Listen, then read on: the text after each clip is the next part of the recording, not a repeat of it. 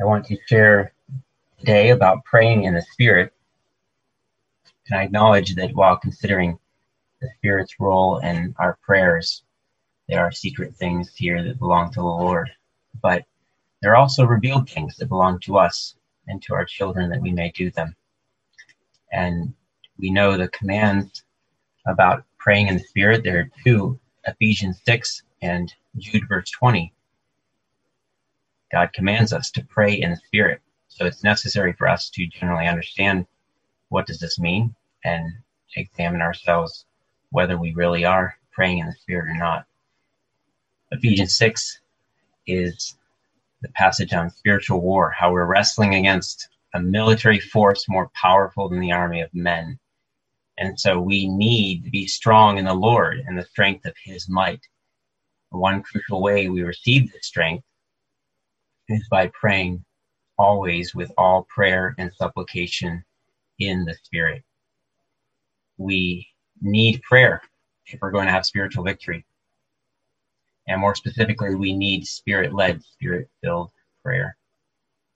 In 2:20, we read the same command, praying in the Spirit, but it's in the context of speaking of scoffers who will come in the last days. Jude writes in verse 19 that these scoffers are those who cause divisions. They're worldly people. They're devoid of the Spirit. And then he turns to the believers. He says, "But you, beloved, building yourselves up in your most holy faith and praying in the Holy Spirit, keep yourselves in the love of God." So he urges us, don't live like the scoffers who are devoid of the Spirit, but pray in the Spirit. Pray in the Holy Spirit. If we examine our lives, are there areas in our lives that are devoid of the Spirit? And if we examine our prayers, are there areas of our prayers that are devoid of the Spirit? Do we pray in the Spirit, consciously depending on His help? A striking illustration came to my mind when thinking about this concept of being devoid of the Spirit. We know that the Holy Spirit permanently dwells in us, as Chris Charles reminded us of last week. But now imagine with me that for a period of 1 week, that the Spirit of God left us all and went back to heaven.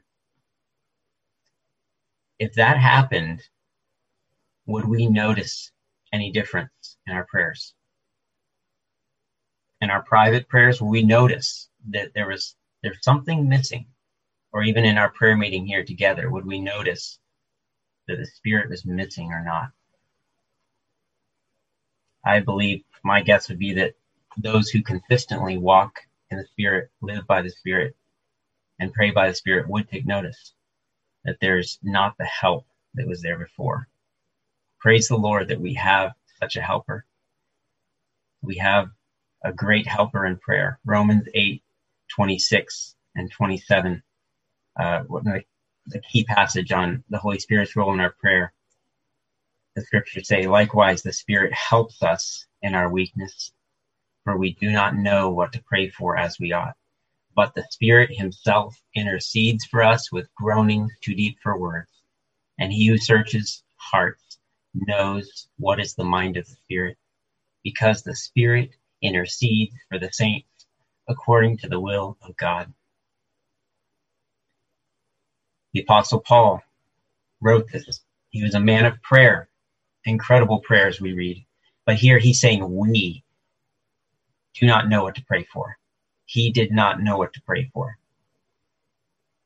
And we all know that angst of what we ought to pray. We come often with this sense of our ignorance and sometimes can get quite confused and perplexed in prayer. How should I approach God? What's on my heart? What's in the Word? Should I pray following a certain form, or should I just express to God my burdens? Should I predominantly confess sin or give thanks or supplicate for my needs or intercede for others or plead a promise? Should I pray broader general prayers or more focused specific prayers? Why does God not make prayer easier for us and just take away all these perplexities? there's probably more than one reason for that, but one of them is, in this context, is that he wants us to depend on his Holy Spirit. He knows that because when we're weak in prayer, then we recognize we need the helper. And he's a very, very good helper. He has an incredible mind. He's never perplexed. He knows just what desires and groans need to be lifted out of our hearts and that directly correspond with the will of God. And so when we pray in the Holy Spirit, all our prayers are accepted and they're effective with the Father. It's incredible. What a good gift the Father has given to us in the Holy Spirit. And we see that a key part of the Holy Spirit's work in our prayers. By way of application, I want to mention three kinds of prayers that do not welcome the Spirit's help. First of all, when we pray polluted prayers. By this I mean when we ignore unconfessed sin. Ephesians 4:30, do not grieve the Holy Spirit of God. The Holy Spirit is disgusted with any matter of unholiness. And so his influence diminishes in our lives when they're ruled by the flesh. We cannot expect his help when we pray while we're grieving him with personal sin or even relational sin. Secondly, a prayer that doesn't welcome the Holy Spirit is rash or hasty prayer. Ecclesiastes 5:2. Be not rash with your mouth, nor let your heart be hasty to utter a word before God. For God is in heaven, and you are on earth. Therefore, let your words be few. Before we pray, the Holy Spirit desires us to pause, to be still, to know who it is that we're speaking to, that he is the God in heaven, that we are on earth.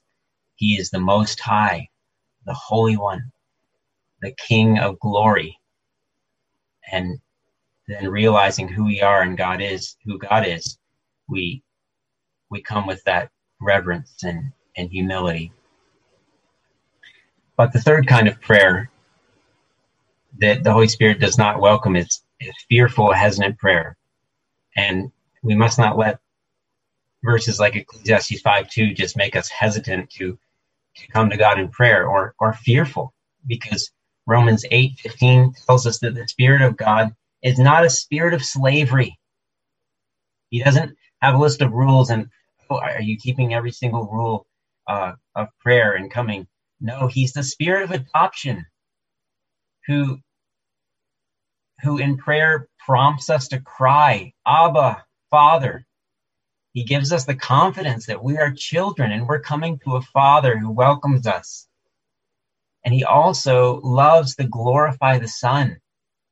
When we pray in the Spirit, we love magnifying our Lord and Savior. It reminds us that we have a high priest who sympathizes with us in our weakness and who knows what it's like to struggle in prayer. In John 12, Jesus says, he expresses his troubled heart. And he's saying he's struggling with what to pray for. And the Holy Spirit urges us to come, not with any fear, being afraid to draw near to the throne of God, but urging us to come, knowing that the throne is one of grace, that God has mercy and grace for us in our time of need. So we don't need to come with this fearfulness, but with confidence before God, and neither coming with a hesitancy, thinking, well, if I need to pray in the Spirit, then maybe I need to just have the right, perfect inward expression. I need to have this deep emotion that's just right. No, God wants us to come and approach him, depending upon him and not our own emotions. He tells us to come even when we feel dead and weak. James 1:25 tells us that the doer who acts will be blessed in his doing. We can say the prayer who prays will be blessed in his praying. Even when you feel like Peter, Master, we've toiled all night long and took nothing. We can still obey like Peter, but at your word, I will let down the nets and launch out into the deep waters of prayer and let down our necks and let God do the rest.